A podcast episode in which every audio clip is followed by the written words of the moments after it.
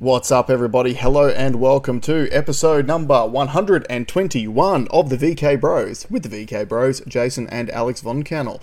Uh, coming at you from Brave Talk again. Uh, life is busy at the moment, and uh, it is Friday night at 8 o'clock pm, and I've got my nice big glass of stay at home mum uh, Sauvignon Blanc. I've 'Cause got it's been a big day. Regal, 18 years. Ooh, an 18 year old. That's a bit old for you, isn't it, man? Very nice. Very nice, very nice, very nice. I'm kind of celebrating Hmm. because I did a part of uh, my gym testing today. Oh, yep. Well, first of all, I'll show, I'll show the wounds. I don't know if you can. Oh yeah, quick of- quick gun show, ladies and gentlemen. If No, you're no, uh, no, listening to audio only, make sure you go onto Rumble because Alex is giving away free tickets to the gun show. Look at the bruises. Yeah, what's that So I was doing front. So I was doing front squats in the week, and Hmm. we never do front squats, but it's just one of the testing things. Yep. And I don't have the flexibility to have my Oh, yeah, to get hands the- yeah, yeah. under the bar. Mhm. Yeah. So I like sit it on top and then just like sort of hold it down Hot like dogs that, it.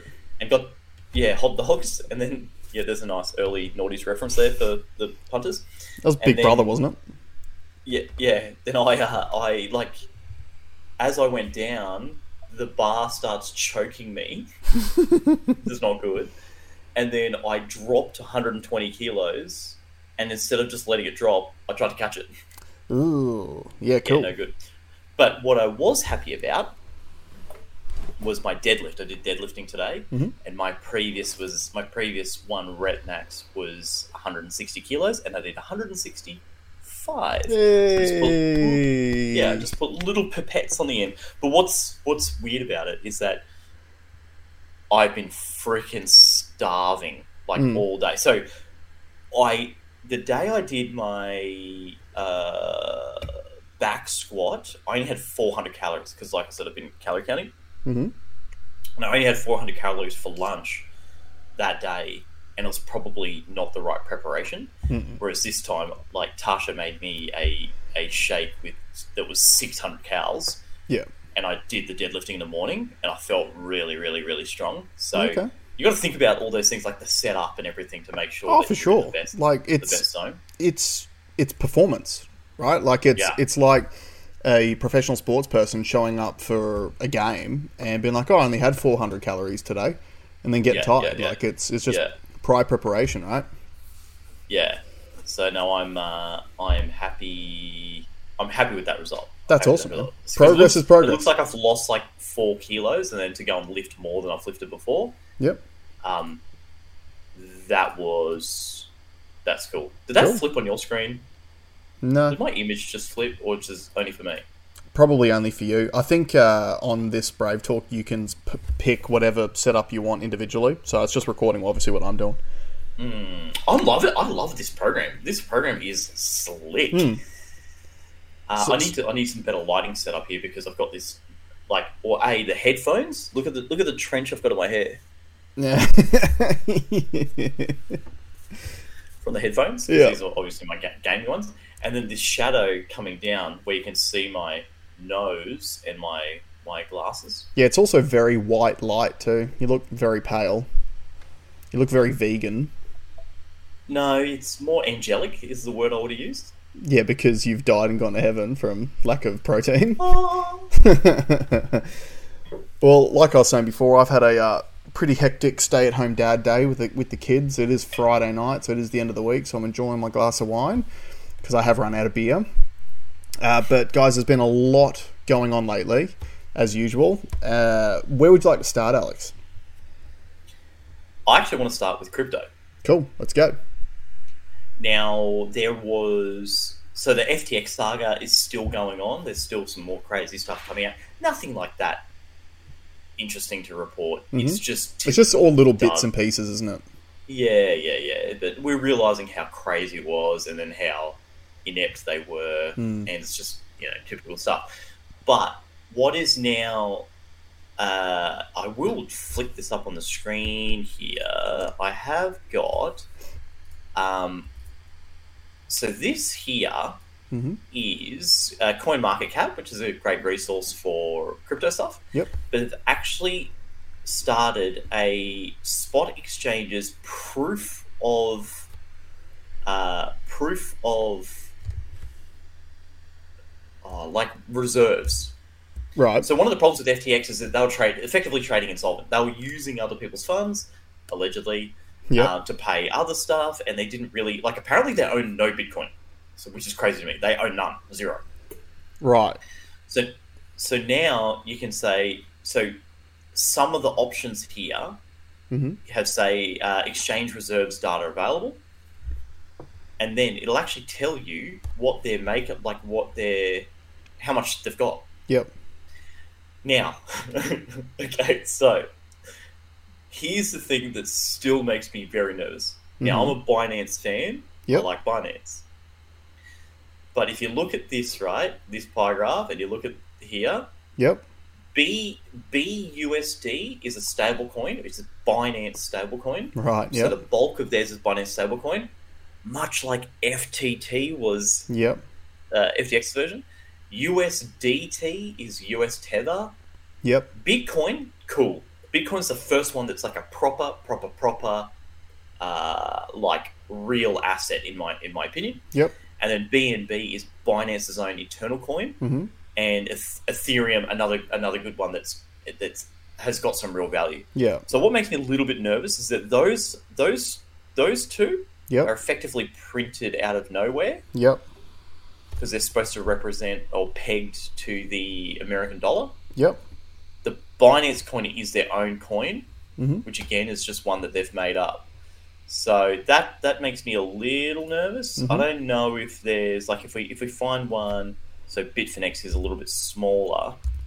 Like let's see. Okay, look, that's okay. Yeah. Forty percent of their stake is Bitcoin. That's what you want to see. Yeah. Yeah. Yeah. Uh, never heard of that token. Don't know what it is. Ethereum, um, TRX. So so they've got. Oh, I'm guessing XAUT is a stablecoin as well. yeah. But oh no, it's not. No, it's not. So, um, I think uh, this is a good thing that this is now like a great trigger for people that are getting in to understand that it's like trying to get loans from banks that don't have any money to loan. Uh, Now we can now we can go and see. Yeah. So, yeah. um, but you can see everything is sort of uh, following the same trajectory. Um, there's some Yeah. weird shape one here, like this, this one here. Yeah, that that definitely looks like something strange happened in the middle there, right? Yeah, you got some um, like Phemex. I mean, there's heaps and heaps and heaps and heaps and heaps Yeah. uh, of exchanges. Funny, funny story about exchanges. Lloyd's Auctions is working on behalf of a liquidator Right. for an Australian uh, crypto wallet and exchange that liquidated 12 months ago. Went into Right. liquidation 12 months ago. Okay. I'm going to have a bit. well, why not? It. So it's got a wallet attached to it. Yep. And I want the wallet. Yep. Uh, it's got, um, and it's got an exchange. It's got the website that no one's going to use. It was mycryptowallet.com.au. hmm And it's got 18,000 customers. Obviously, upset customers. yeah. So uh, yeah, so I won't be. Um, I, I I I wouldn't mind having a crack at the. If you get it cheap enough, I think it's okay. So Yeah, and look, at, at the end of the day, like, here's what I think about the current situation, how I'm looking at it sort of from here and moving forward. Do I think that crypto is going away as the media would lead you to believe? No, definitely not. I believe that this FTX situation uh, in the long run will end up being a really good thing. Number one, because it is a, another example of why you should move away from centralized systems. Mhm. And number two, I think the best thing out of this is, like you said, now there's actually something that people can look at to see whether or not a platform is legitimate or not, or how or healthy it is. risky or not. And I think that uh, investors are going to be number one a lot more cautious now before they actually put down their hard-earned dollars. yep, And number two, there's actually some metrics they can look at now to to be able to f- assess their own level of risk. So mm-hmm. I, I do think this is going to be a positive thing in the long run. I think so. Hmm. I think so. I'm buying. I think I bought Bitcoin three times this week, so I've gone hard. Well, it's buying hard. time, right? Yeah, yeah. Well, it's Black Friday every day for crypto at the moment. Yeah, Black Friday isn't isn't that an interesting thing to to have come up now when the RBA is yelling at us to stop spending money? Yeah, and like we said last week, it's going to be sure record spend. Yeah, It'll be a record spend for the Christmas rush. Yep. Uh, I, I yeah, I have no doubt that people are going to go crazy and And then at the end of the We'll see what month, happens. um, what's his name? Philip Lowe will come out and say, "Oh, because of the strength of the Black Friday sales, we're going to have to put interest rates up again because you guys spent too much money." Yeah, yeah, like I mean, he's not going to say it like that, but that's what it will be. The- you know that that'll be that'll be why. And that is a monster glass of um. Yeah, well, I had to get something that would last me the whole show. This is not a standard glass. This is half a, half a bottle of wine. Well, I'm dirty too because I poured myself uh, a double, which I've I've got in my fitness pal, like, and it's like 256 calories, and that's all I had. yeah, today. right. I Wow. did do 700 calories worth of exercise today, but I'm only I'm capping myself at 2,000 Mm-hmm. Yeah, yeah, every day. yeah. You got to take the win from the exercise, otherwise you'll just stay the same weight anyway. Yeah, Hmm. yeah, yeah, yeah, yeah, yeah. Um, Uh, you go. Oh, so I just wanted to briefly mention. Uh, I spoke to you about this earlier, but I want to briefly mention. Obviously, the Victorian election is tomorrow. So when this comes out, this will be Monday. So every all the voting and stuff will have already been done. Uh, but there was a couple things that I briefly wanted to touch on in this because it, straight um, cards straight on the table. My prediction for this election is I think Labor will still win. Whether or Yep. not Dan Andrews is still running the party is is up there. Uh, do I do I think that Ian Cook has an actual chance of unseating him in Mulgrave? Yes. Uh, I would say, in my heart of hearts, with my own biased uh, opinion on matters, I would say it's probably a 30% chance he has to win. But obviously, 70% is still pretty good odds. I think that, um, you know, for, I, I see a lot of. And look, it's, it's really, really difficult to assess things like social media chatter from Victoria because you know how much attention Daniel Andrews pays to social media and how much Yeah. money he pays marketing himself on social media. Like I've Especially seen, when you got when you got unlimited funds from the unions to do it. yeah, exactly, That and helps. you know taxpayer money as well. But the the thing that I've seen a lot of lately is like uh, on when you scroll through your Facebook news feed, and it might be a story about you know Ian Cook or something like that. And next thing you know, you'll go through all the comments, and there's like 20 comments going blah, blah, blah, blah, all talking about how good Daniel Andrews is, all talking about how Yeah. he kept everyone safe through the pandemic. Like, Yeah. it's Didn't most people die there? yeah. Oh yeah, Oh, absolutely. that. Yeah. we, we don't even need to go over that stuff. But I shared something on the VK Bros Instagram page last night, which I feel like is the elephant in the room. And the elephant in the room is the He's pa- got elephant ears. Hell, he does have those as well. Uh, he doesn't have an elephant's memory though, right? No. He, he cannot recall. Is that like the? f- Uh, uh, what about the four thousand beds that he was going to build? yeah, I never said that. I never said that. Yeah. yeah, yeah, exactly. Um, but yeah, the pandemic legislation, and I shared it on on the Instagram, uh, the the VK Bros Instagram and Facebook. If you haven't seen that post, go and check it out and share it around a little bit. Because what is so bonkers to me about that legislation is it literally states in there that the premier can declare a pandemic when they it's it's based on like on reasonable grounds uh, when there is either a pandemic disease or a disease of pandemic potential. Yeah. Now, it does say that they must uh, consult with uh, and take advice from the chief health officer and the health minister before declaring a pandemic. There is nothing that says that they actually need to follow that advice. Yeah. Now, what concerns me about that, number one, media is currently hyping up the fourth COVID wave at the moment.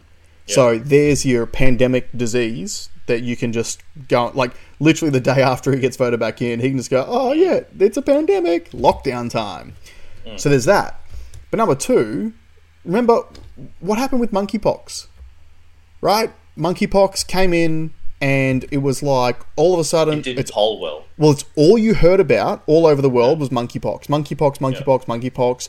We ordered 450,000 vaccines or whatever the number was, and They even sold seven. yeah, well, the World Health Organization still has it classified as a health emergency, right? Because Yeah. they've got their own power grab they're still trying to pull at the same time. But so, in other words, monkeypox was a disease which basically didn't affect the country at all, at all. But we still spoke about it as if it did, which means if if they want to, because the WHO's still saying it's a medical emergency. Oh, monkeypox, health emergency, declaring a pandemic. Like things have been too quiet on the COVID front down in Victoria over the last few months, and we've been calling this the whole time that this is what was going to happen. But that switch is there, ready to go as soon as he wins. And do you remember, like, when he actually tried to. That provision of the needing to talk to the health minister was only added in after. Yeah, That was not in the original draft of the bill. That's right. And obviously, they've just added it in as a performative. Because it doesn't actually make Yeah. any difference. He can still do whatever, Yeah, yeah, whatever the hell he wants. He can still do it. Yeah. Yeah. So, Yeah. look, when we're talking right now, there may have already been a pandemic declared. Who who knows? You know, this will this will drop at five o'clock on Monday morning. He could have already declared one by now. Great for us. Everyone's at home logging into Rumble. Rumble. Yeah, yeah, absolutely. The only place that you can actually have free and open, honest conversations. We like Rumble. Yeah, I like the, Rumble. I like the format. Mm-hmm. The buffering's a little slow. I don't know if they maybe don't compress the videos as much. Yeah, possibly. I'm not too sure, but, But uh, yeah, I really that like search it. thing, I think, is fixed. Yep. That search issue that I think we had. Yeah, Mm-hmm. so um, we, we like being on Rumble. Thank you, Rumble. Yeah, yeah, and thanks everyone for joining us on Rumble. If you are watching and you haven't subscribed yet, could you hit the follow button? Obviously, really helps the channel out. If you can leave a couple of comments, if you can hit the Rumble button as well, that obviously helps the channel out too. And definitely follow us on our socials on Instagram, on Facebook. Uh, now that I'm doing a bit more stay at home dad life, I've got a little bit more time to actually get some stuff up there. I do think that it's a good idea to follow along on our socials because I like to post some of the stories on there that happen during the week before we get the chance to actually have a speak about them because usually they're, you know, some of these things are just sort of flash in the pan and they're over by the time the uh, the podcast recording time comes around. So definitely follow us on there. If you can interact as much as you possibly can, share the page, all that sort of stuff, really helps us out. So we appreciate that too. Uh, speaking, Uh, send send us some if you want to send messages to the account as well. Yep. If there's anything that you want us to raise, like we know, I, I know I've had a lot of feedback, and some people have actually sent our videos to friends of theirs Mhm. to like try and help expose some of the crazy stuff that that's Mm. happening. So, uh, but if there's something in particular that you want us to um, to address, reach out we'll um, endeavour to do our best. for sure. And even if it's just trying to get a different perspective on some sort of news item, like Mm. one of the things that uh, came up for me during the weekend, I was having a conversation with someone who's still probably fairly blue pilled, but is starting to become more receptive to having these conversations. And I was speaking about, uh, I don't know if you heard about this, but there was an ex CIA guy who was who just did an interview fairly recently. I think it was over the last week or so, and he was explaining about how they used to uh, plant stories in the media to manipulate people. Like it was basically how the propaganda machine worked.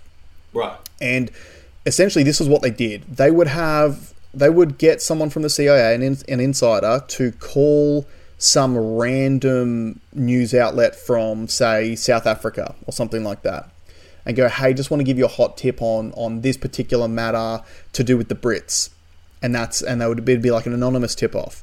And they would know that that reporter's probably going to call someone maybe from the UK consulate or something like that to try to you know confirm the details.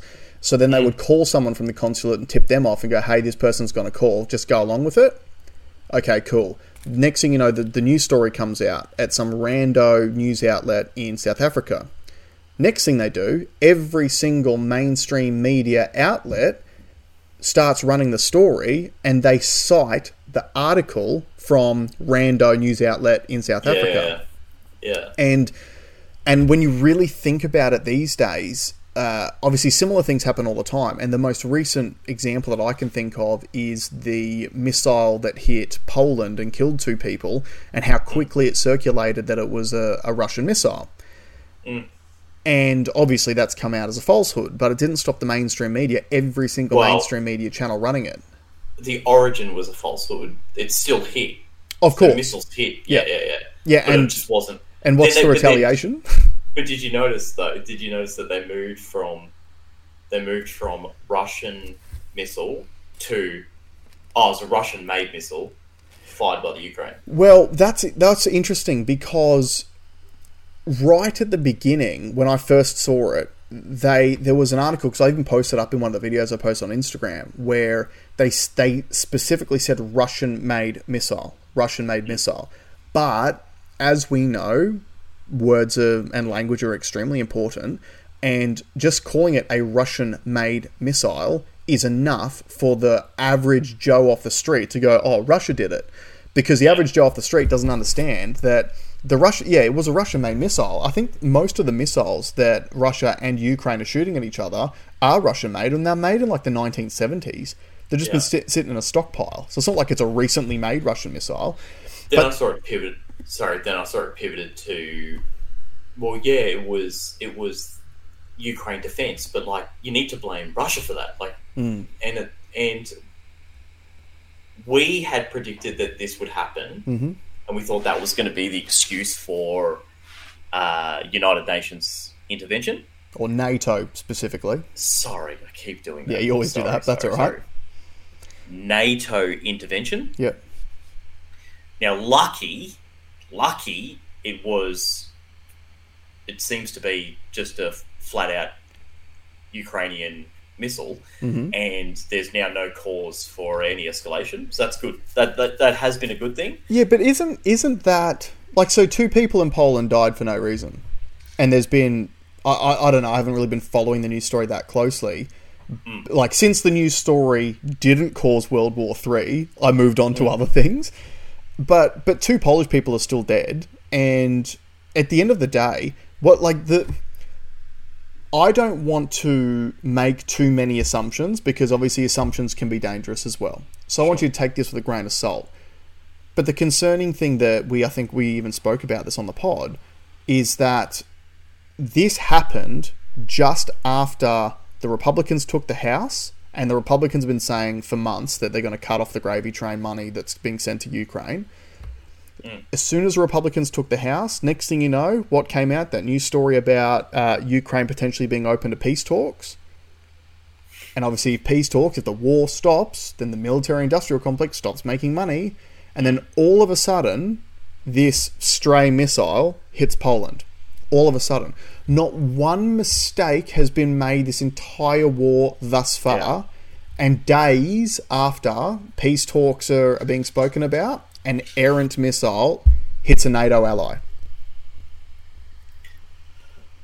Yeah, well, I'm glad this one didn't stick. Well, yeah, but still stuck into two Polish people. Oh yeah, yeah, yeah, and that sucks. War Yeah. sucks. Yeah. We don't want to be at war. Do a deal. Yeah. Now, what I was going to segue this into, so getting back to the, the point as part of the conversation, which is about how the CIA uh, plants stories to Yep. then have everyone cite that story to manipulate the narrative. Yeah. That has become apparent again this week in regards to the lab leak theory Yeah, of yeah, the yeah. COVID origins. So, I don't know. Have you have you got the article up there by any chance? I do.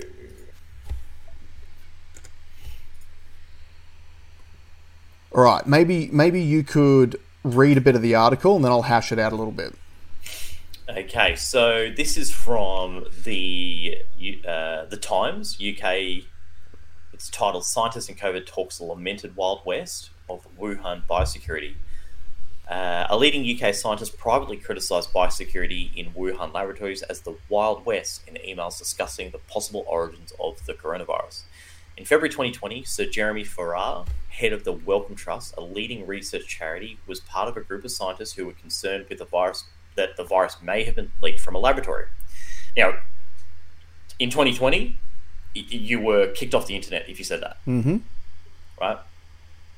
Also involved in discussions were Anthony Fauci, Francis Collins, who helped lead the US coronavirus response, and Sir Uh, Patrick stop. Can you just stop there for a sec?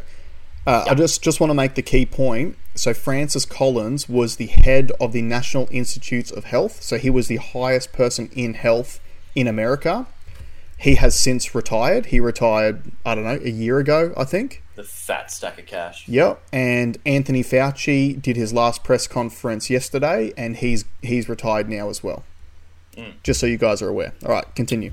When the pandemic's over, right? He was gonna he was gonna retire when the pandemic's over. He said he was going to retire either when the pandemic finished or when Joe Biden finished his term, and he's retired when the pandemic's still going and Joe Biden's got two years to go. Just so happens that all this information's starting to come out, and so just by sheer coincidence, he's retiring now, two years early. I think Henry Rollins has a song. I think that. yeah. So, also involved in discussions with Anthony Fauci, Francis Collins, who helped the US coronavirus response, and Sir Patrick Vallance, the UK's chief scientific advisor. Mhm. The discussions with some of the world's leading genetics, geneticists Yep. and virologists led to the publication of an extremely influential report paper that ultimately concluded the coronavirus Research no paper, sorry. Res- what did I say? You said report paper, research paper. research paper uh, ultimately concluded the coronavirus showed no signs of having been manipulated in a laboratory. However, before the paper's publication in March 2020, Farrar and others had expressed concern that it might have not have been natural origin. Their worries centered on some of the genetic features that appeared to imply genetic manipulation. Farrar later said that during this time he'd advised to use a burner phone. Jason, who uses burner phones? Uh, usually men cheating on their wives, or yeah, drug dealers, Yeah. Or health professionals uh, having open, honest, transparent conversations about the origins of pandemic level viruses. Yep. The group's emails have been subject to intense speculation among these who believe that early concerns of the virus virus's origin were willfully suppressed and that subsequent pl- uh, paper by those involved in the discussions was part of that process. Mm-hmm. Although the emails have been released before, parts were redacted. Mm, wonder which parts were redacted. Just the good bits. The the unredacted tranche released under Freedom of Information rules shows that the scientists were especially shocked by learning the details of one of the experiments being carried out in Wuhan. This involved passing a virus between mice that had been genetically modified to express the receptor proteins used by coronavirus to infect cells. So, just a, a key point on that as well the genetically modified mice are what they call humanized mice. So, in other words, they genetically modify them so that their characteristics are closer to They that of a media human. account. yeah, yeah. They they did have a Twitter account. They've all just left when Elon took over. Yeah. Francis Collins, then the head of the US National Institute of Health, which helped fund some of the research in Wuhan, said on February 4th, surely that wouldn't be done at a BSL 2 lab. BSL 2 refer- refers to only a medium level of biosecurity. Wild West, Farrar replied. So the implication is that the Wuhan virology lab was not equipped to handle that kind of testing. On February 19th, Farrar was a signature of a letter to the Lancet Journal dismissing conspiracy theories suggesting that COVID 19 does not have a natural origin. The letter added conspiracy theories do nothing but create fear, rumours, and prejudice that jeopardize our global collabora- collaboration in the fight against the virus. Mhm. Now, I, I, I want to say that is correct. So, this is what we talk about. Like, in, the words are important, right? Yeah.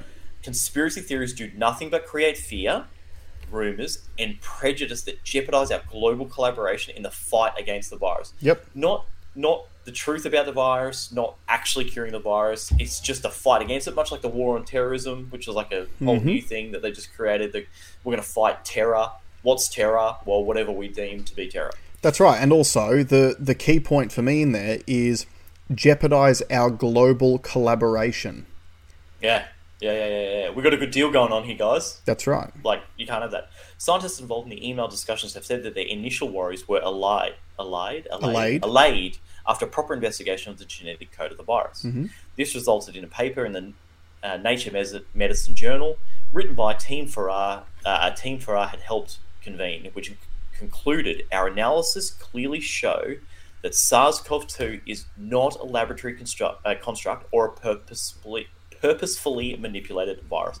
Now, I just need to tell people I have finished a double whiskey, right? and a pot of red, okay, and it is eight thirty at night, and my bedtime's nine. Yeah, right? normally I do the reading, so but because of the uh, tech setup that we're still playing around with, we've had to do it this way. Although, although they judged that there was no evidence that the virus had been manipulated, a position that the, that had been challenged but is still broadly the consensus of virologists. That conclusion did not preclude a natural and non-engineered virus escaping from a laboratory.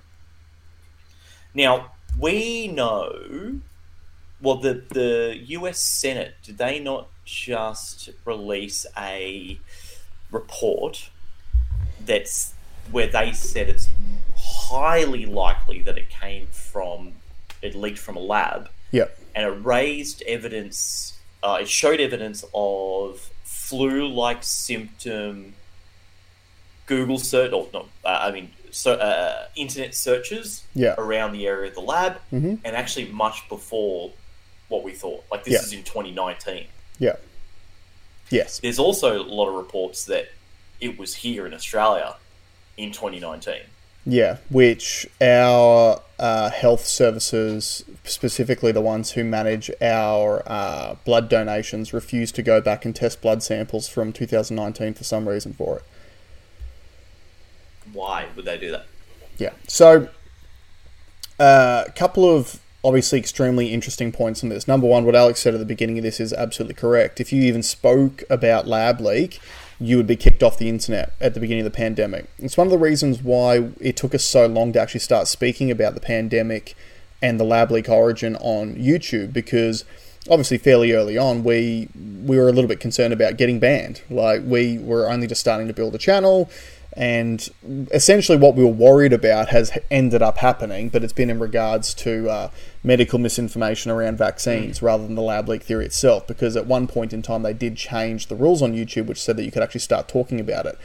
However, it would have been very handy to be able to speak about the stuff, obviously, right at the beginning, uh, when so at least people could be clearly informed. Uh, what is Oh, sorry, one of the other things that I know Dr. John Campbell has definitely come around to, and he's the only person I've seen apologize for pushing the narrative from the beginning. yeah? And he said in his video that did that come out today or yesterday? Uh, I think it was this this morning. Yeah. Uh, I might.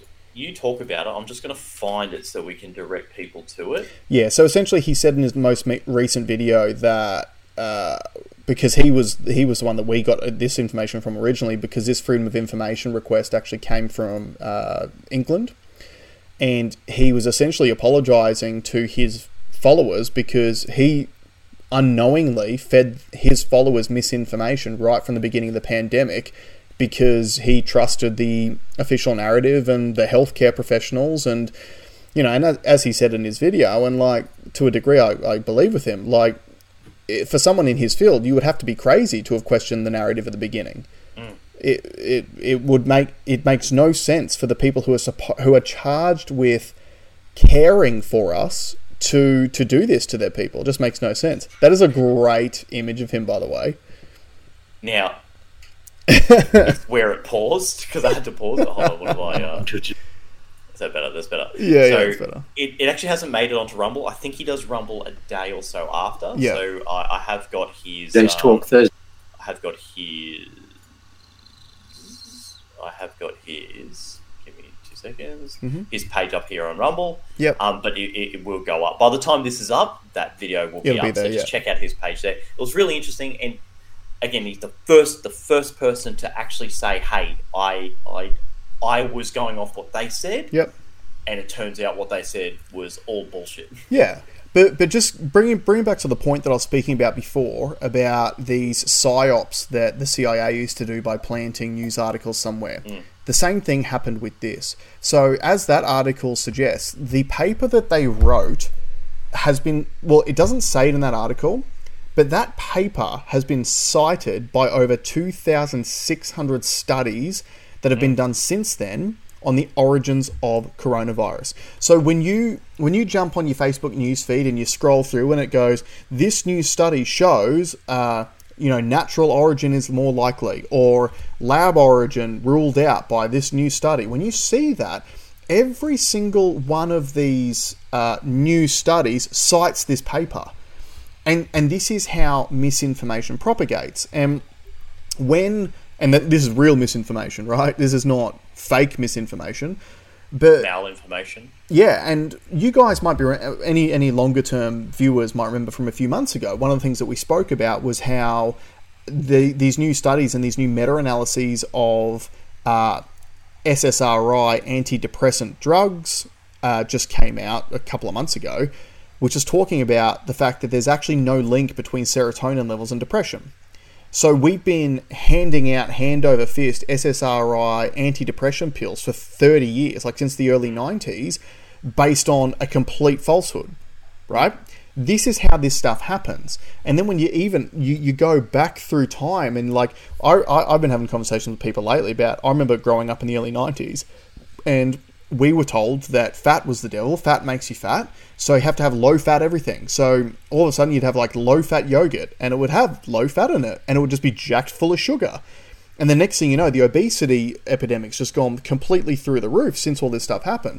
And it, mm. and when you really go back and you look into all those studies, you find out that all these anti-fat studies were like funded by the sugar industry. Like this corruption's been going on for decades.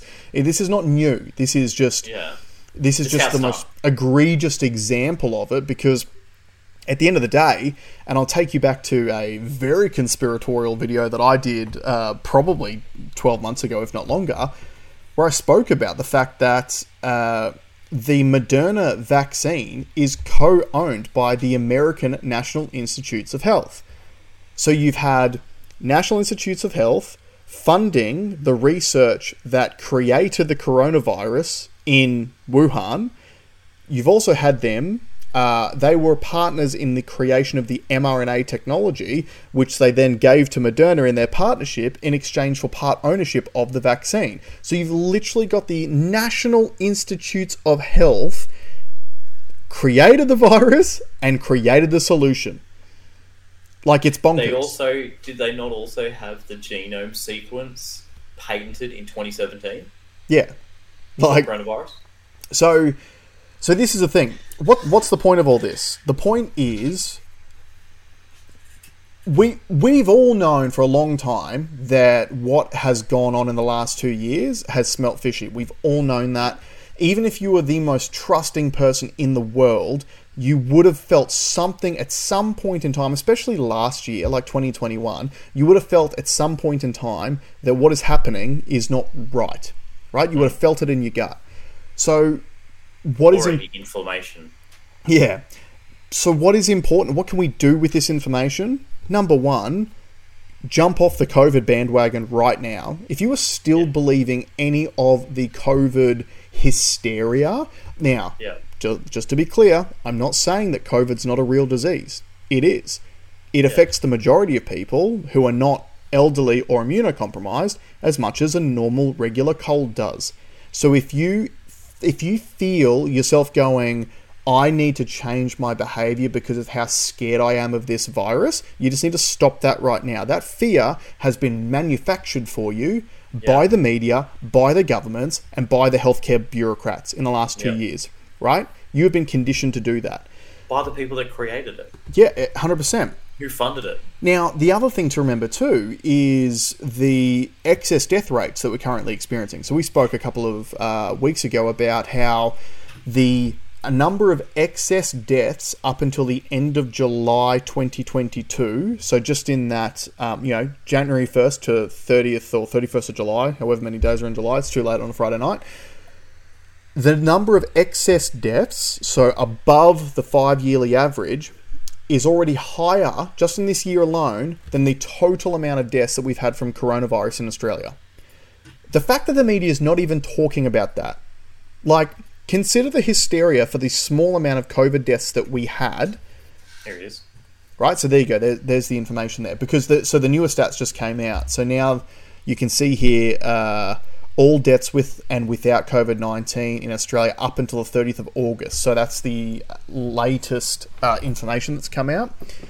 Now I do remember seeing too. So let me I can read here. So for all deaths. Uh, so we're at, we are at exactly 17% more than the baseline average for deaths. Which is a staggering number. So, just to give you an idea, we normally have roughly 150,000 deaths in Australia every single year. So, 17,000 more deaths means that you're going to have somewhere around 25,000 additional deaths this year by the time we get to the end of the, the end of the year. Now, I don't know if it's going to it up the top there, but what I did see was that our number of deaths from COVID itself actually was less last month than the month before. So, in other words, the excess deaths is still in, Uh, is still staying up there, but the na- amount of deaths that we're actually getting from COVID are reducing over time. Oh, I think that's on this. I think that's on. It'll be in there Uh, somewhere, yeah. uh, all deaths minus the COVID deaths. Now, also, uh, the the thing that's sort of concerning is it seems to be almost everything else is up. Like everything's up. The you know um, No, but do you know what's not up? Look at respiratory diseases. Yeah. Okay. So I'd said this to someone during the week. So he is a this guy is extremely data driven. Yep. He had no idea what this excess death things were, were and I raised it. Mhm. And he know that was the first thing he noticed was that it, the respiratory deaths seemed to say be about average, slightly Yeah. above, like you know, within, you know. But my, if I had to guess, the people that were susceptible, like COVID's a respiratory issue, right? Yes. Would they have died already by this point? Potentially. And therefore, anyone that was any anyone that was going to have a respiratory issue would have got COVID last year, um, and probably look, if you're going to die from it, you would have necessarily. died then and not now. Have you necess- out that? But here's the thing though, we've already had over 10 million cases of COVID this year. Yeah, So, what I find really interesting is when you look at the fact that all all deaths from respiratory viruses are actually lower this year than any other year, considering we're in the middle of a pandemic that 10 million people this year alone have been infected. Yeah, What that tells me is that a lot of people have actually been listening to the uh, information that's been put out into the space about how to care for yourself when you do get a respiratory virus. Things like vitamin D, zinc, you know, vitamin C, drinking lots of water, getting fresh air, getting sunlight, all those sorts of good things. So people are like, okay, I know how to treat myself when it comes to respiratory virus now. But a lot of these other cases, uh, causes of death are up. Things like type 2 diabetes, obviously all the heart heart disease issues, uh, Alzheimer's, I believe, is up as well. Now, the most concerning thing for me, and again, I, I spoke to you about this during the week, but I'll, I might rehash it here, especially if we do have any new viewers. A while ago, and I'm, I'm thinking probably 12 months ago, just piecing together different bits and pieces from a lot of the other guys who were speaking about this subject.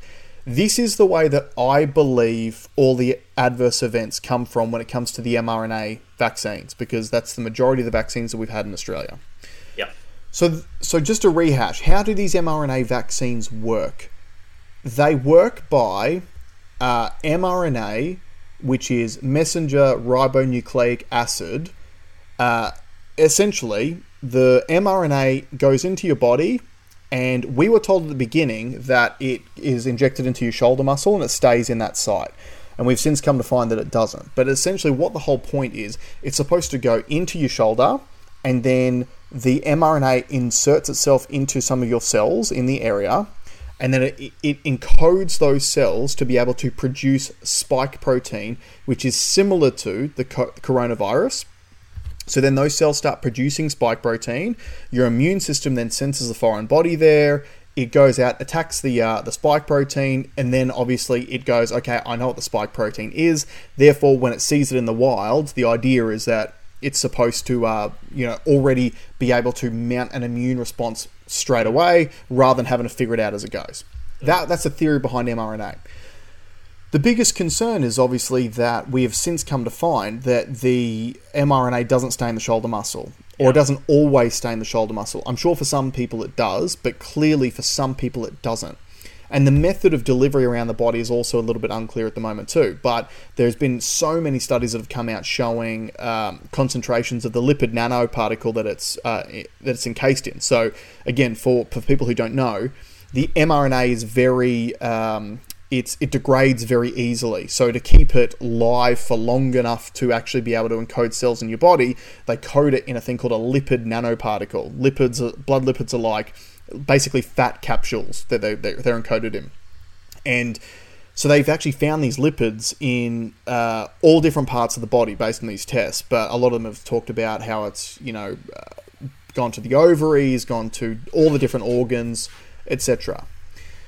Now, one of the concerning things about the the increase in all cause mortality is a lot of the uh, the diseases that have increased are autoimmune disorders, like um, like Alzheimer's, for example, is an autoimmune disorder. So this is what I think is happening. When you get the injection into your arm, it is pot luck where the mRNA actually travels to you in your body. So let's say, for argument's sake, that you've gotten your mRNA shot and some of it has traveled into your heart muscle. Okay? It then encodes your heart cells into how to create spike protein. And they start creating spike protein. Now, we have also seen that the spike protein itself is cytotoxic. So it can actually cause damage just the spike on its own. Hmm. So your body starts creating these spike proteins. Now, also, uh, there has not been adequate studies done into how long these cells actually create the spike protein for, right? So we've essentially encoded cells with no off switch. Yeah. So it starts creating these, these spike protein cells. So you, then your immune system goes, wow, there's a foreign body here and it's cytotoxic. I need to get rid of it. So it starts attacking the spike protein, but it also realizes, hey, these cells are creating this thing, so I've got to kill those cells too. That's an immort- that's an autoimmune disease. So autoimmunity is when your immune system attacks your own body's cells. Yeah. So then, obviously, if your heart muscle is being attacked by your own immune system, what's that going to do? You're going to get inflammation. So you're going to get your myocarditis, you're going to get your pericarditis, right? So I believe one of the reasons why we're seeing such a vast array of potential adverse events is because it's literally potluck as to which cells in your body the mRNA infects. Therefore, that's where your immune system's going to attack. And it's pretty insidious because, uh, like, this is the reason why if you go on like the TGA website, for example, and they talk about how oh we've we've assessed 900 and something odd uh, potential vaccine related deaths, and we've only said that 14 are related specifically to the vaccine, and the majority of those are uh, AstraZeneca. The only reason why they can only relate 14 of these things is because the definition of what constitutes a definite vaccine adverse event related death is the thrombocytopenia because that's such a bizarre out of this world thing that just doesn't really happen naturally if unless you've got some form of disease that causes it it's the only thing they can categorically say 100% yes like this is caused by the vaccine right but as we are saying before it is because this in the entire uh, what's it called surveillance process has been built on the falsehood that the mRNA shot stays in your shoulder muscle. Yeah. Just as we were saying before, the entire uh, lab leak conspiracy theory was built on a faulty paper that was literally written, signed off, and designed to put a smoke screen up so anyone who spoke about lab leak would be called a crazy right wing conspiracy theorist. The surveillance of this thing has been based on the mRNA staying in your shoulder, which we now find out far too late after 90 something percent of people in Australia, if you believe the figures, have actually already been in, injected with these shots. Now we find out that it's based on a falsehood. So it would be really um, something that Senator Gerard Rennick has been speaking about a lot lately in like estimates hearings when he's been quizzing these these uh, heads of the health. And, and honestly, you need to get, actually he's a really good follow on social media. He posts a lot of his stuff up there, and you need to go and see some of the responses he's getting from these um, you know heavyweights in the health services. For example, I think his name's Brendan Murphy. He was the chief health officer when the vaccine rollout began. And he literally admitted in Senate estimates this week that he never read the TGA non clinical report. So he's the one who was going out going, yeah, everyone go and get vaccinated. He didn't even read the report about them. Yeah. Mad. Yeah, so this is this is uh, Senator Gerard Rennick. Go and give him a follow on Instagram. He posts a lot of his estimates hearings, questioning uh, up on his social media. He's one of the good guys. He's one of the guys who's been fighting the fight since right at the beginning. He's been demonized by the media. He's been demonized by other members of parliament. Uh, but he has been chipping away week in, week out since the beginning of the. Yep, he brings receipts and Yep. he's making massive headway. And I feel like what he's been posting up from the last week is the most. Uh, number one, the most uh, of step forward that he's been able to make, but it's also the the most damaging to the credibility of the rollout because he's literally asking questions of people who all just try to fob it off to someone else who's not there. But then when he actually pins them down on something and uses their own words that they said at the beginning of the pandemic, they're like, "Oh, oh, like, oh, no, I, I don't think I ever said that." Like they, yeah, it's it's fascinating to watch. You just need to go and actually watch his, a- his stuff. Is that a good segue into uh, other people that have said things online that just got Yeah, I think so. I think it absolutely is. yeah? All right, you. I've been talking too much. You go. Andrew Bogut, ex NBA player, Aussie, uh, Former-. Um, Australia's first ever number one draft pick for the NBA. There you go. Mhm.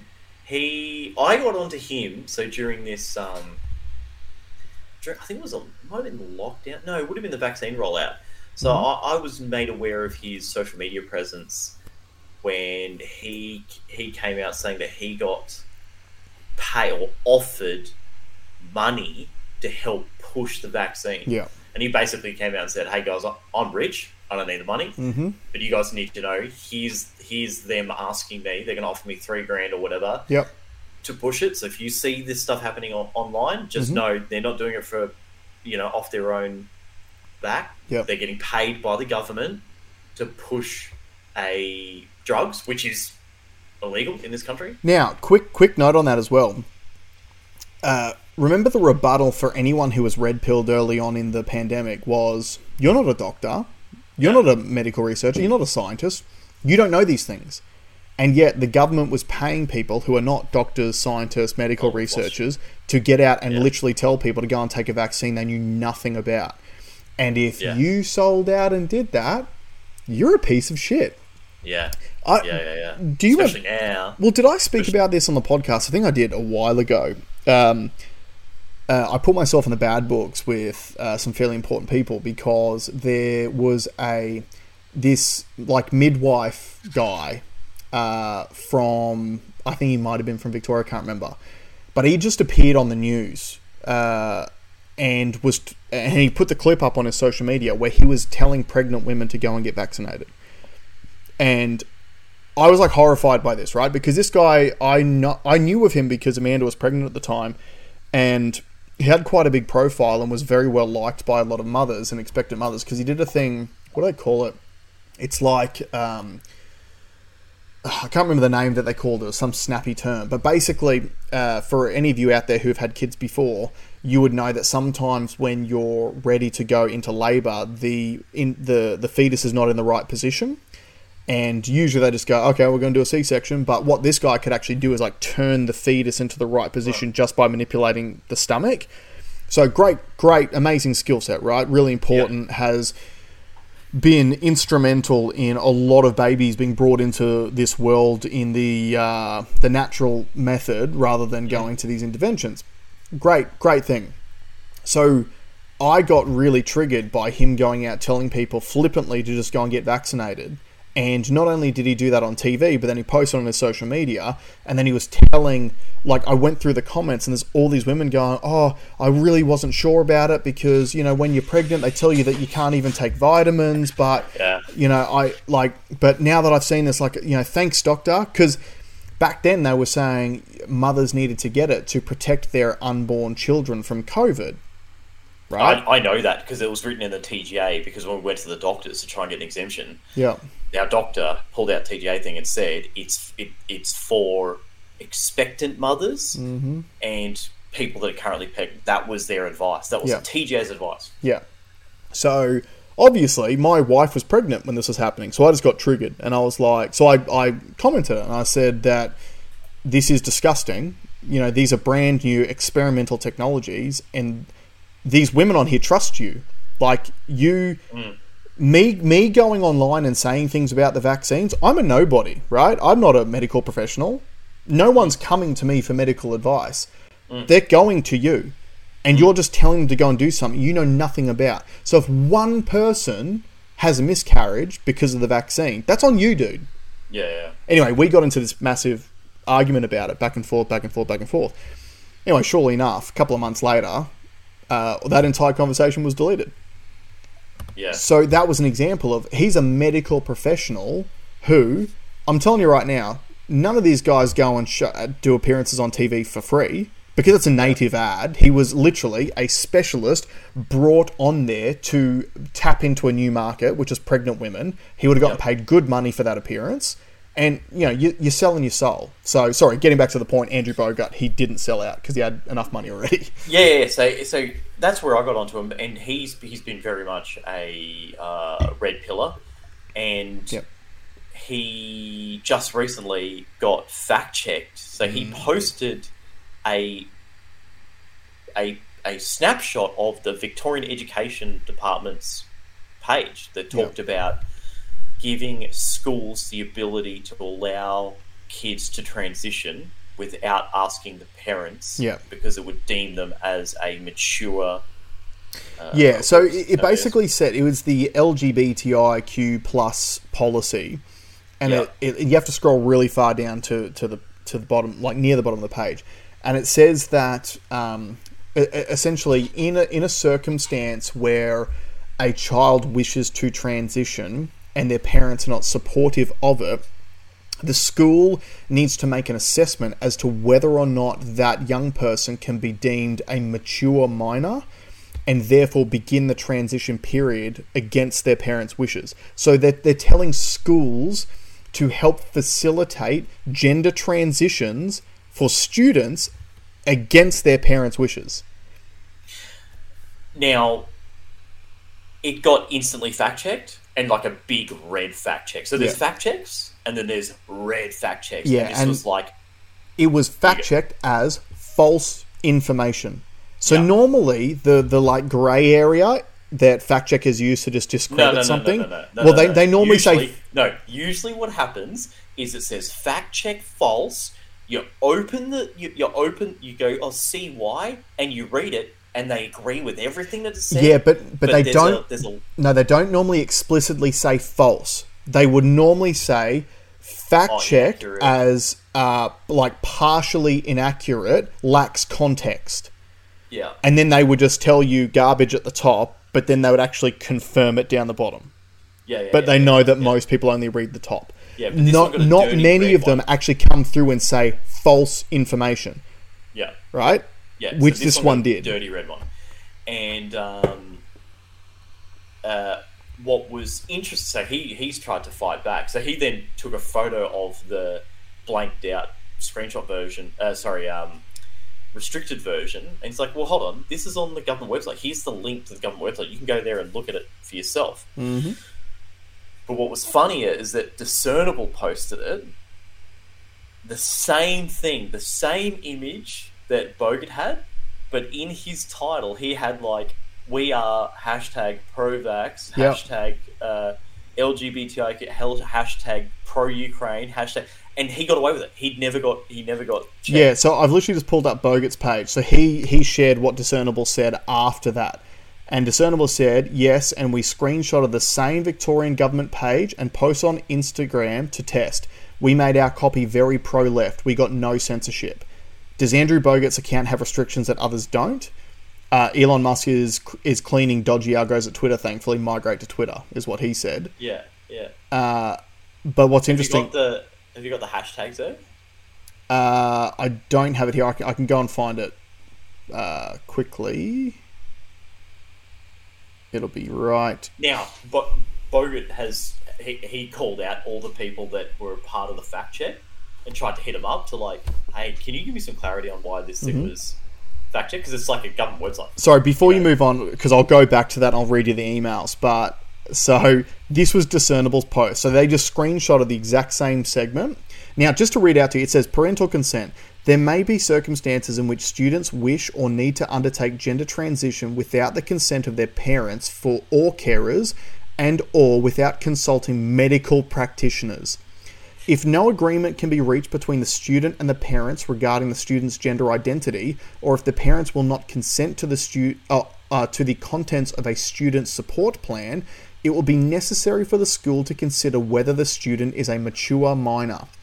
If a student is considered a mature minor, they can make decisions for themselves without parental consent and should be affirmed and should be affirmed in their gender identity at school without a family representative or carer participating in Can formulating the school management plan. Can I buy booze using that argument? Well, Can I join the military by using that argument? see, this is the thing, though, right? Like Can this. I get a driver's license? This is the, the slippery slope because my first thought with this is I go, okay, what if the, the, the kid's like gender identity or, or, or sexual orientation or whatever is I'm a seven year old kid who wants to have sex with my primary school teacher? What if that's it? And the primary school teacher's into it. Do we just call them a mature minor and let them do it? I doesn't set a precedent. Could do. Right? Well, I It's mean, written into policy. It's written in the policy, right? So, anyway, this was what Discernible said in their blurb at the bottom. As a pro vax, pro mask, pro mandate, pro lockdown, pro trans, pro woke, pro Ukraine page, we join the good work of Andrew Bogut to inform these students who wish to undertake gender transition, in quotes, without consent of their parents or without consulting medical practitioners, that they may be sufficiently mature to make their own decisions if declared a mature minor by their school. To get support in your transition without consent of your parents, please see the Victorian Government website. And he's got the link there. So it, they- No they- censorship on that one. He laid a trap, and they fell for it. Yep, they for it. walked straight into it. Yeah, yeah, yeah. So th- th- there is the perfect example of that's how that's how narrative controlling big tech is. That's why we're here on Rumble and not on YouTube. Mm-hmm. That's Like, right. YouTube will like literally will not let us say this. Yep. We haven't heard anyone. You Yeah. know? Um, and and the the fact that um, Bogut can go and put a link to a government website and a screenshot from a government website and get like instantly fact checked straight away. But fact checked as false information. Yeah. False info. It was a screenshot of a government website and was fact checked as false information. Yeah. That just that just shows you right there what the game is. So Bogut he he emailed the Fact Lab, so the RMIT uh, Fact Lab, saying, "Hi, I'd like to have written feedback as to why my post was fact checked as false." Their first response was, Hi, Andrew. Thank you for your email. We are looking into the matter and we will get back to you as soon as possible. So they obviously needed time to formulate a story. And then they responded later saying, Hi, Andrew. Looks like Meta's technology picked up your post. Regards, Fact Lab. That's all they said. So It- they're quite happy to fact check everything fact as false until they get caught out. Uh, oh, what? Here we. Okay. So literally, just as I've looked at it, he's just put up a new post, and now someone has just sent him a screenshot where Oh. it says, Yeah. "Are you sure that you want to follow Andrew Bogut?" This, this account has repeatedly posted false information that was reviewed by independent fact checkers or went against our community guidelines Wow. and, and in his in his post. Uh, thanks RMIT Fact Lab. Oh, sorry, another Meta automation. They can't tell me what I've posted that is false though. This is on top of the shadow ban on my account, which most people can't even search for unless they spell it perfectly. The blue head mob clearly are rattled. so the the fact check's gone on those articles. Yeah, because it's uh, it's blatantly true information. It is written on a government website. Now, let, th- let's take this to conspiracy corner because this is what I think that this is all in aid of, and I'll give you some supporting evidence. Okay. One of the the biggest, most concerning parts of left wing politics and left wing agenda for me is that they get to do the most evil things under the guise of doing the right thing. Mm. So the the gender transition thing for minors is a perfect example of that. A a lefty em- empathetic person can easily be sold that helping young children reaffirm their true gender identity is the right thing to do. They can easily be sold that. It sounds like the nice thing to do. However, me as a parent, I know how easy to manipulate kids are. Yeah. I tell Nate almost every night that the TV broke because I turned the TV off. Yeah. Right? He wants to watch TV late at night. And I'm like, no, he's got to go to bed. Sorry, mate, TV's broken. And he believes me, Yeah. right? Guess what? The TV's not broken. I, now, I could transition it to being broken, Yeah. but it's yeah. not broken. So I lie to these kids every single day to get what I want. Right? Now, the biggest issue that I have with this is you go, okay, let's say they are being truly evil in this. What's the end game? What are they trying to do? And I have thought for many years now that left wing politics has been trying to replace the nuclear family with the state. So you would you've seen this push away from heterosexual mum, dad, and a couple of kids family groups towards you know now LGBTIQA plus they are put above heterosexual people. Right now, I'm not against being LGBTIQA plus. You can do whatever you want. I don't care. Mm. But you can do it as adults, right? Yeah. When you're old enough to get a driver's license, vote, drink, smoke cigarettes, you can make whatever decision you want. You're an adult and you can you can do your own thing. Yeah.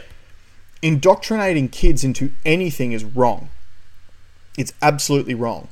And now, here's my main concern. Why why would left-wing governments all around the world be doing this? Because it is happening in other countries. Like I was speaking about this 12 months ago because I was seeing what was coming out of the United States, and everyone's like, "No, you're crazy, man. That's never going to happen over here. The, the United States is just crazy." Next thing you know, look what we're talking I about. said I thought that. Yeah. I thought that. Right? I wasn't worried about it, and now I'm like enraged by this. Yeah, yeah. Because to me, it's pretty clear what they are trying to do. Like, now they know this gender ideology stuff is so ridiculous and so unscientific that the only way that you can uh, you can make it grow is by indoctrinating kids who are too young to understand how the world actually works. Because adults, we we know that a man can't become a woman and have children. We know that, right? Unless you're dumb or crazy, we know that. Yeah. But kids don't. So if you Yeah. Indoctrinate, you say it enough, if you say it enough, that's right. you can make it true. Yeah. Now, what's happening also at the same time is all of a sudden there's these push from these left wing governments, like New Zealand's doing this at the moment. I believe America's talking about it too, where they're trying to lower the voting age to 16. Right. right? Now, why do we have a voting age at 18 in Australia? It's because we want kids to be adults and have some form of life experience before they can vote on the future of our country. So, the lower you make the voting age, the more open to manipulation the, the voters become. Now, there's a saying, uh, I can't remember who the saying comes from, but there is a saying which says uh, if you are under the age of 25 and you vote and you lean to the right, you don't have a heart. If you are over the age of 25 and you lean to the left, you don't have a brain Right. Right? Right. Because younger Yeah. people are more emotionally driven. Older Sure. people who've had a bit more life experience and generally have a bit more to lose. Maybe they've got a career, maybe they've got a family, they've got kids that they're money. worried about. They make money. All of a sudden, you, you so people tend to skew more conservative the older they get. Yeah. Okay. So if you're a left leaning government or a left leaning organization, what are you trying to do? You're trying to bring in more younger kids into the fold because they're number one, they're the future. So if you Yeah. can get get your hands onto them early and you can indoctrinate them early, they like this is all in aid of creating another generation of left wing voters. That's what it comes down to. Because when be. those young kids, when the young kids who are being told that all this gender transition ideology bullshit is a fact and is true, when they get to voting age, what what's the vote going to be about? The vote's going to be either the left wing government who says that what you know to be true yeah, is yeah. the truth, or the right wing government that says that you're wrong. Yeah. Who are you going to See, vote I- for?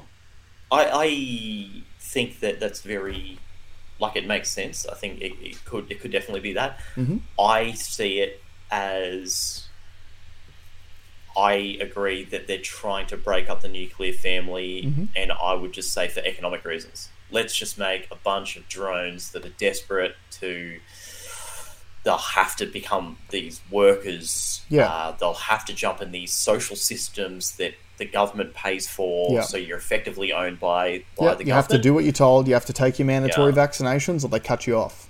Yeah. Yeah. and I, I yeah, definitely think that's an element of it as well. Uh, yeah get I mean- yourself into heaps of student debt, like and, Yeah. and get re-indoctrinated into into things to come out of those things earning less than you were going to earn before. yeah. That that's. I mean, that's- the statistics show that children who grow up in a traditional family setup tend to have uh, higher earning roles later in life. yeah. So, in other words, if you break up the nuclear family, like Jordan Peterson talks about this a lot. I Um, saw Jordan Peterson through the week. yeah, What it's good to see him out, out in Australia, and, and Yeah. maybe maybe he mentioned something about this. I'm not sure, but what he speaks about a lot is one of the things which caused the most damage to society, in his opinion, is the inst. Uh, and now this is particularly speaking about Canada because I'm not sure if this is the way that it works in Australia yet. I'm sure it will, but is no fault divorce. So for anyone who's been married, uh, you know how normally it's like, oh, these people they got divorced and they cited irreconcilable differences, right? That's normally the go-to catchphrase. So when you get married, it's a legally binding contract, which basically binds you, that person, and the government, right, all, all at the same time. And Yeah. the tradition of marriage is, is supposed to be a you stay married forever type scenario. But then all of these liberal leaning countries brought in no fault divorce, where it's essentially you can just get divorced whenever you want. Now, if you are just a couple who's married with no kids, I got no dramas if you get divorced. You can do whatever you want, that's fine. Yeah. As soon as you have children, though, it's not about you anymore Yeah. right? And you actually need to put the kids before yourself. And look, I knew I grew up with a really good mate of mine.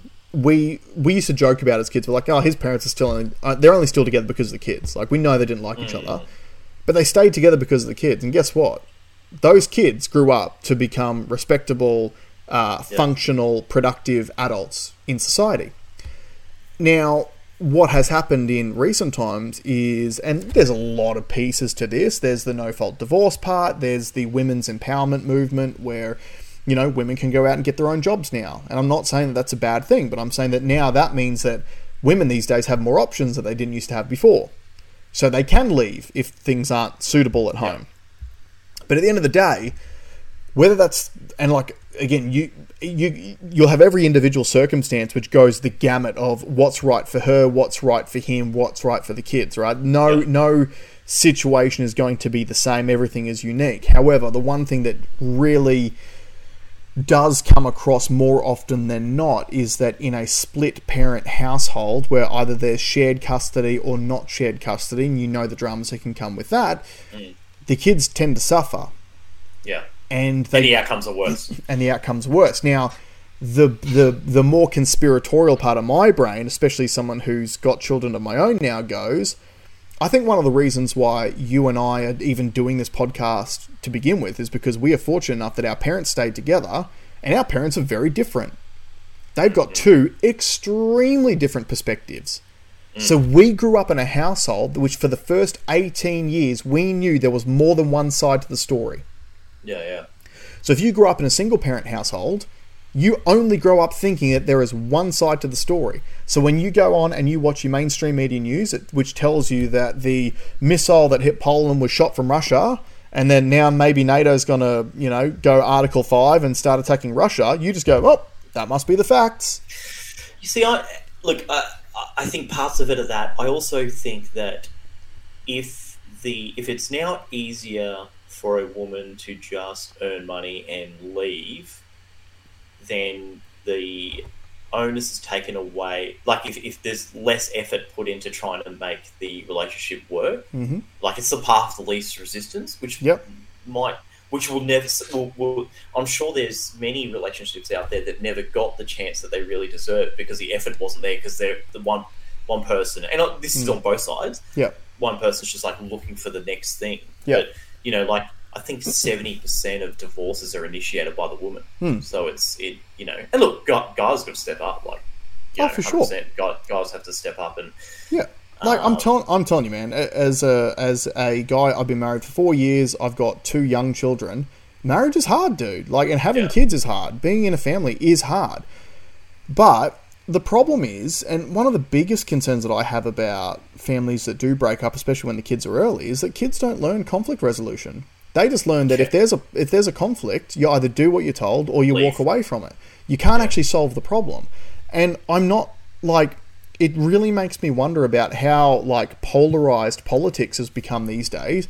Is that just because like back in back when we grew up, you would have, you know, a, a, a civil disagreement with someone at a barbecue or at a dinner party or whatever, and you would be able to discuss the issue, and then you could agree to disagree, and you could go on and talk about fishing or sports or whatever. Whereas these days, it's like everyone's so polarized. It's like you're you're either in, you're either with me or you're against me, and I don't care about the ninety nine percent of your personality that I've liked the entire time. You're different to me on this one particular issue, and the all I know to do is to walk away from you now. I'd argue that's always been the uh, the the the former. No, the latter has always been the case. You think? I reckon. If yeah, if if there's been far lefts, there's been far rights forever. Hmm. The far out ones are never going to get on. Most of us are in the middle. Yeah, but I feel like the middle is becoming more divided, and I don't necessarily think. Well, No. I no. Hear me out. extremes are more Hear me out. Hear me out. I don't necessarily think that they are more divided. I think that they are less willing to talk to each other. So if something comes up which they disagree with, they don't argue about it. They just remove themselves from that friendship quietly, and and move on with their lives somewhere I think else. on the extremes. I think on, I think on the extremes. Extreme far, uh, extreme left, extreme right. Um, they have problems. I think the centre's fine. Yeah, speaking from anecdotal experience, though, I know that there's some people who are pretty moderate, maybe slightly lean left, who don't talk to me now because of the pandemic. So that's just my personal experience.